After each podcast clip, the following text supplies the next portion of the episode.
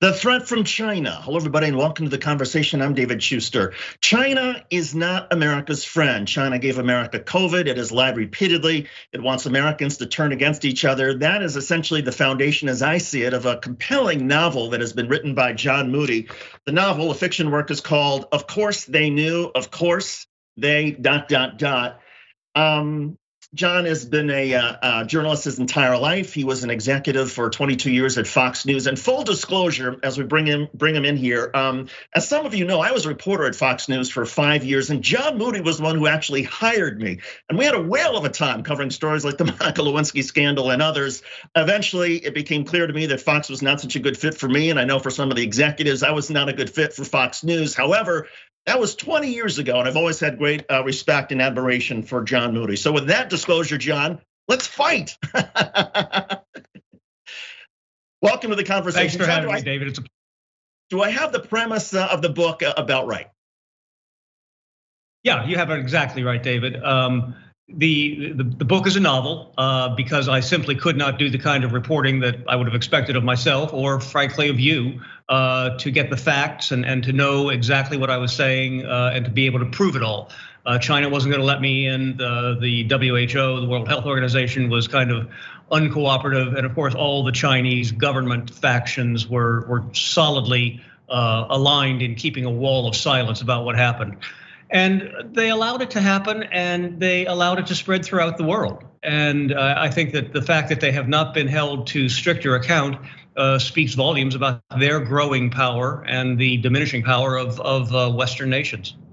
I would agree with you that uh, that China, I think, is is not honest. Uh, they clearly have lied about a lot of things. Uh, the book has a character named Mr. Wee who runs a uh, artificial intelligence lab, and he says that ultimately the U.S. and Chinese systems are going to collide, and that America's so-called democracy must be crushed, its shell flattened, and incorporated into socialism with Chinese characteristics.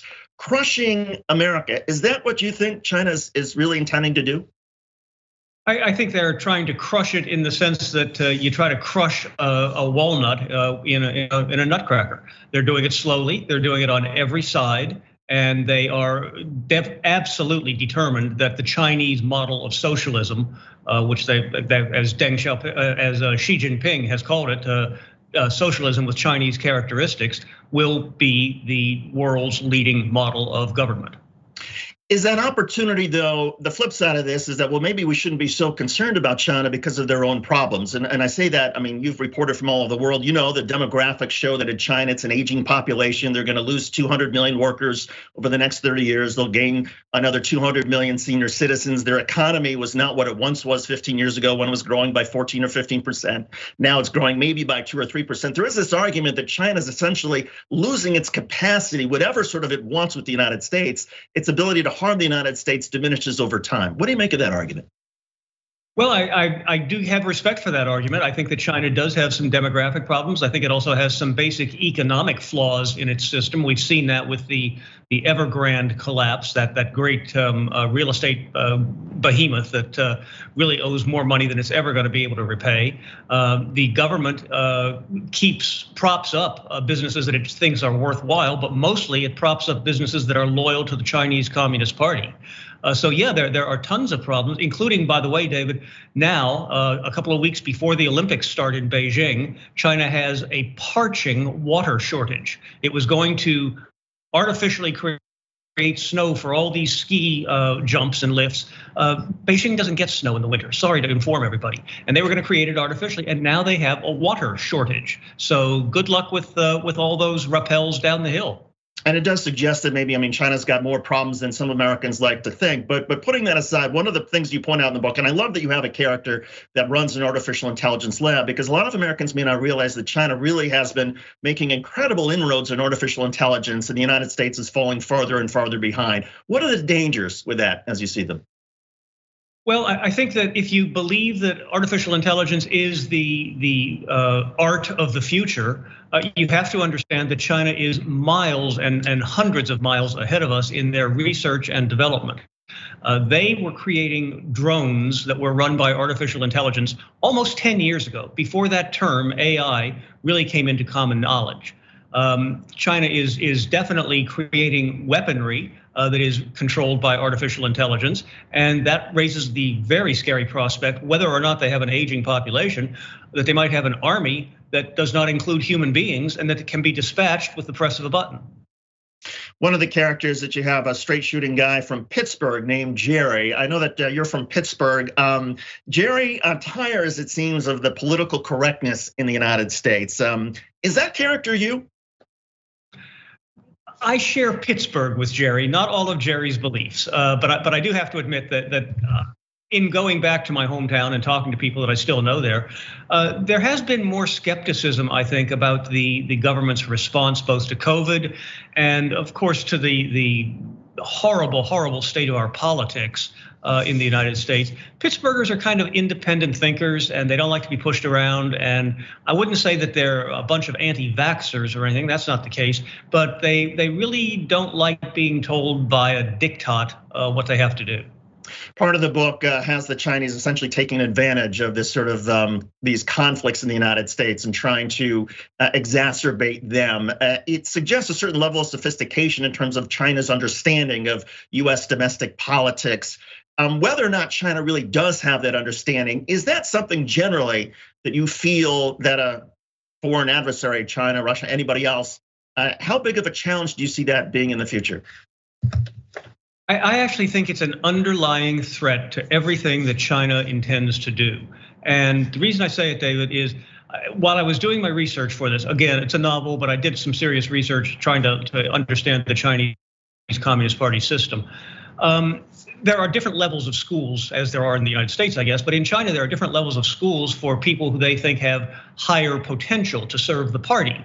And at the highest level are schools where, in order to get out of our equivalent of the eighth grade, which would mean, you know, 12 years, 13 years old, Chinese students have to know all 50 American states and their capitals. Now, how many 13 year old Americans can do that? Hmm, yeah, I'm not sure many 13 year old Americans can even name a single city in, in China. Um, there is um, a great concern among so many of us that our politics in the United States is beyond repair. Um, do you share that view? Are you an optimist or a pessimist when it comes to the future of the United States, putting aside again, China, putting aside other US adversaries, but just in terms of how we have, as Americans work together. And the reason I bring this up is I think if somebody would have told me at the beginning of the pandemic, okay, there's going to be a vaccine within a year, um, it's going to be, you know, we're going to have the means to try to sort of fight this thing. The idea that we would be as divided as we are now, with sort of such a lack of trust, both in government but also in institutions like medicine, I would have said, no way. I mean, we would have kicked this thing certainly after two years. Yeah, I mean that's I think that's what a large part of the population thought, and and here we are still worrying about variants and and and arguments about uh, you know can I do I have to get vaccinated if I don't want to, and what if I infect somebody else? Am I culpable for that?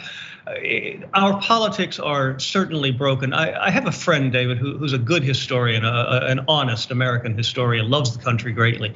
And he talks about the pendulum theory. And the pendulum theory being you go back and forth from one extreme to the other. And the sweet spot, of course, is in between these wild gyrations of the pendulum when it's sort of in the middle. And that's what he keeps saying is coming back. He hopes it's coming back. He writes about it coming back. And uh, he's smarter than I am. So I just listen and read and, and hope that we're coming back to the middle. There's also some historians who point out that uh, any sort of societies where the difference between sort of the wealthy and poor keeps sort of growing and growing and growing and sort of the middle class gets hollowed out as a society that cannot last. And there are a lot of people who watch this particular channel we're very concerned about income inequality. And you know the wealthy who have made you know billions and trillions of dollars during the pandemic while the other 99% have not done as well are losing. Um, do you buy that argument that uh, that income inequality is one of these issues that also along with our sort of politics has to be fixed yeah, I think it has to be fixed. I, I, don't think it can be fixed by simply confiscating the wealth of the top 1%. Uh, it has to be a wider arc of cooperation.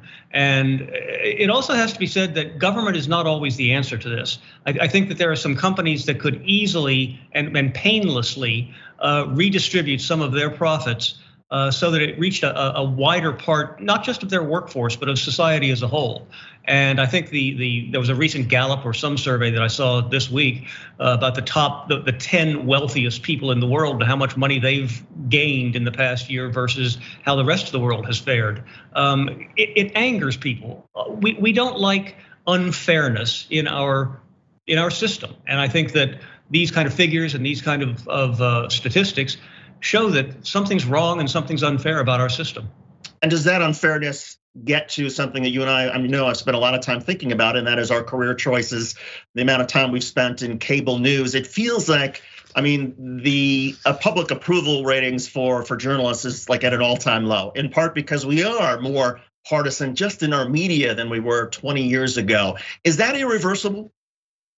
No, I don't think so. And, and, and it's a great question, David. I don't think it's irreversible because I think that there are now editors and, and executives in the, the, the media, and I won't just say television or cable news or whatever, but who are going back and insisting you are a reporter, just say what you know, say what you saw, say what you've learned, and don't tell us what you think about it. Just do your job, get it out there, and let the people that are listening and reading and, and, and watching make their own decisions. But the flip side of that is, well, would there be an audience for that? Because there's so many different places that any of us can go to have our biases reaffirmed and make ourselves feel better.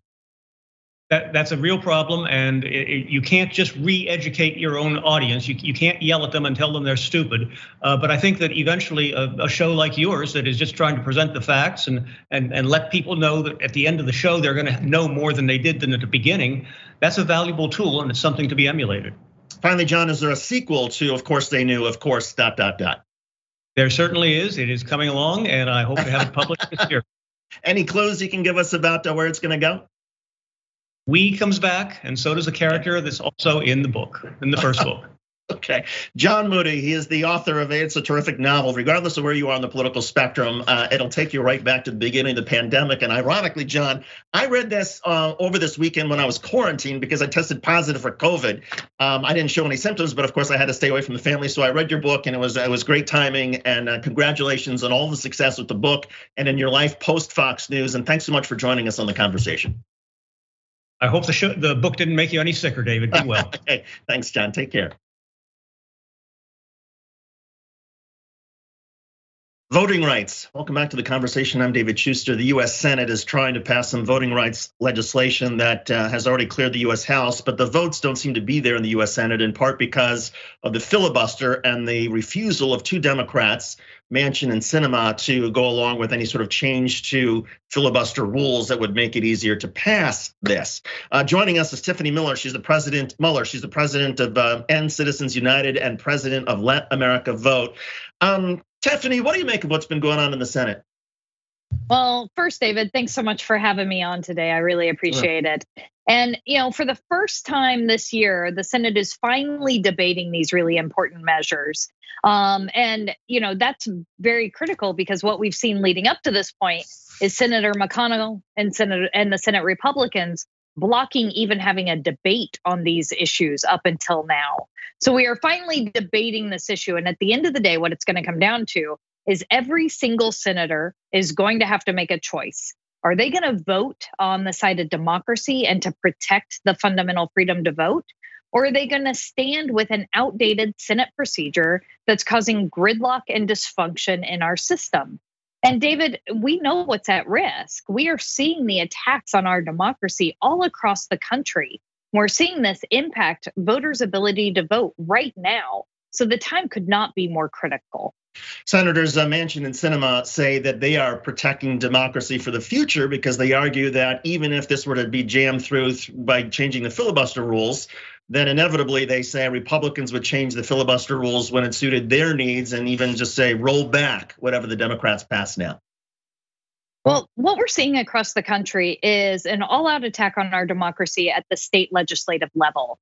And in in those states, it only requires a simple majority to pass these uh, laws that make it harder to vote.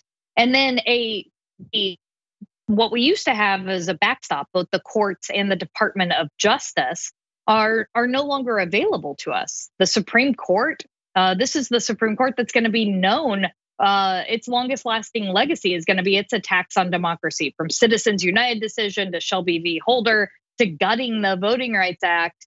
Uh, the court has been taken away, and the Department of Justice no longer has the tools it used to have in order to stop these voting rights attacks across the country. Right now, Congress is where we have the lever of power to be able to set national standards and actually be able to fundamentally protect those freedoms. Um, and what we've seen in the past is that, you know, frankly, when power shifts from Democrats to Republicans or back again, uh, the party doesn't come in and take away whatever was passed previously. Um, and what really matters is are we actually going to protect the foundations of our very uh, democratic, free, and fair elections?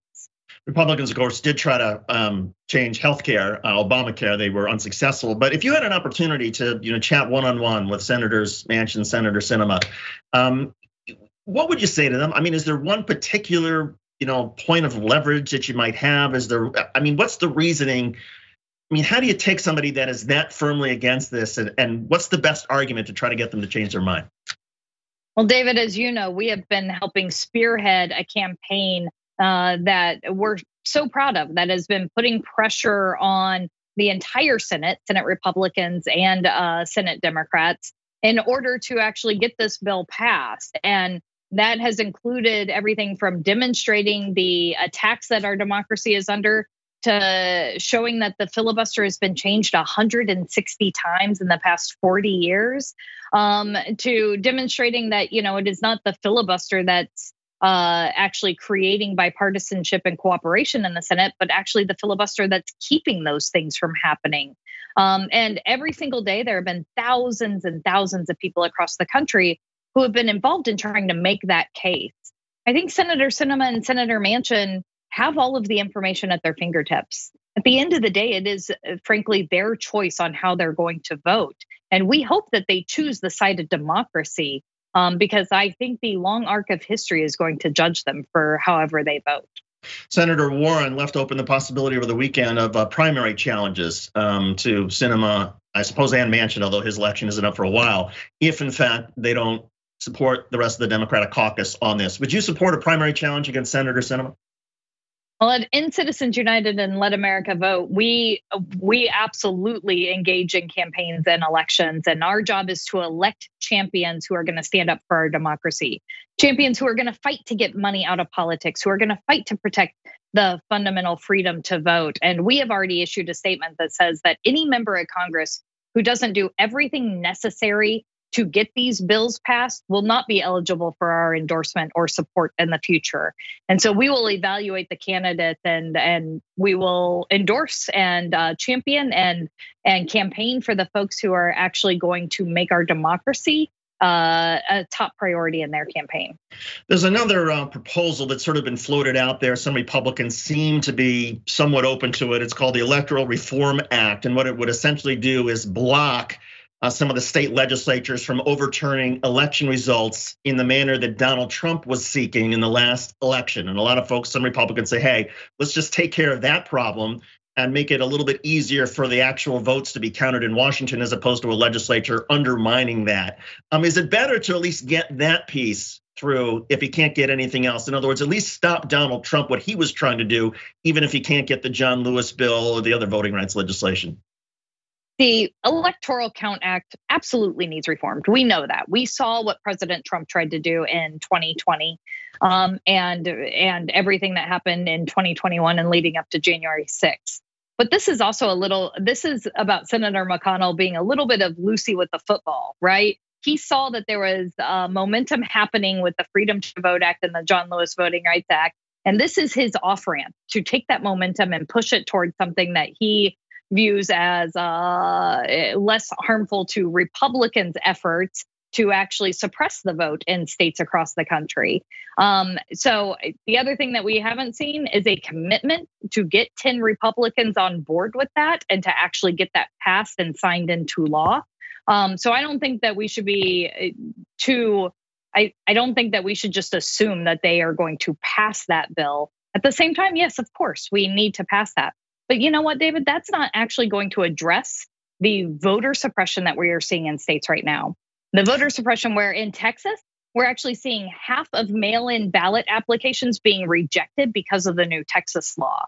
Or in Georgia, where they're taking over election boards uh, in places like Fulton County um, to bipartisan officials to kick out election officials. It does nothing to address those issues. I'm so glad that you mentioned both Texas and Georgia because let's just assume let's just assume that you can't get the voting rights legislation through Washington. What do you say to people in Texas and Georgia in terms of the local antidote to this? Is it okay? Be more mindful. Don't send in a mail-in ballot. You have to you have to vote in person. Is it hey, we need more fair-minded people to run for these local boards in Georgia? I mean, what should people do in response? Well, what we're not going to do is give up right? We are, this is a fight that is going to continue long after this vote in the Senate. And this, this movement and this moment is too important to give up. So we are absolutely going to take the, the lessons that we learned from this campaign, the organization, the grassroots energy, and we're going to apply it up and down the ballot in states to fight against the voter suppression that we're seeing, uh, to help voters be able to access the ballot, to help elect uh, champions of reform and and democracy, to hold Republicans accountable for what they're doing uh, all across the country, and to continue pushing on the federal level as well with any potential legislative vehicles in the future. Um, at the same time, you know what? It is not okay that right now what's happening is that that Republicans are putting up an obstacle course that is primarily targeting Black and Brown and young voters from being able to access the ballot box. That's not okay. And the effort that's going to have to go in to trying to out organize around it um, is effort taken away from just being able to, you know, turn out the vote and and run a good campaign. And it is immoral and it is not right over your shoulder and Citizens United. Of course, that was the landmark case that essentially said, okay, there are no limits essentially on campaign finance. There's all this money that can flow through. I've always said to people that one of the characters, one of the villains in all of this is the media, at least the mainstream media, because there's so much money that is flowing through the broadcast networks and now some of the you know tech giants as well in terms of campaign advertising. There's no incentive for broadcast news organizations to say, let's look at whether there should be less money in politics because they make so much money from money in politics. It's the same thing with you know Facebook and, and others. So when you have that big an institution, the mainstream media, which wants as much money in politics as possible, it feels like the, the, the mountain is even steeper. You're right, David. This week is the 12th anniversary of the Citizens United ruling by the Supreme Court. And for your viewers, that ruling did uh, two took two really terrible ideas and it merged them together. And it said money equals speech and corporations are people. And it allowed unlimited and undisclosed money to flood into our politics. And prior to the Citizens United ruling, there was uh, about what we saw was about $143 million of outside spending. Now we see uh, last cycle, there was over $12 billion spent in our elections um, with over a billion dollars alone in just undisclosed dark money from outside sources. You know, groups that run advertisements that can say anything they want and say things like Americans for Better puppies at the end of it. Um, to us, this this connection between policy and money is one of the underlying dysfunctions in our system. And it is absolutely critical that we address it one of the things we're eh, fighting for so hard in the Freedom to Vote Act is actually the Disclose Act, which would force at least transparency and accountability of all of that money that's flooding into our system. Because we also know that sometimes that sunshine uh, actually gets some of that money out of the system. I agree. I, am like I think until you know the broadcasters can be brought to heel, I just you know broadcast and big media. I mean, we, a lot of news organizations won't even talk about campaign finance reform because the owners of their company they don't want the discussion. In any case, Tiffany Muller, president of End Citizens United and president of Let America Vote. Tiffany, good luck with all the campaigns that you're doing. Fingers crossed that something can break through. And thanks for joining us on the conversation. We appreciate it. Thanks so much for having me on.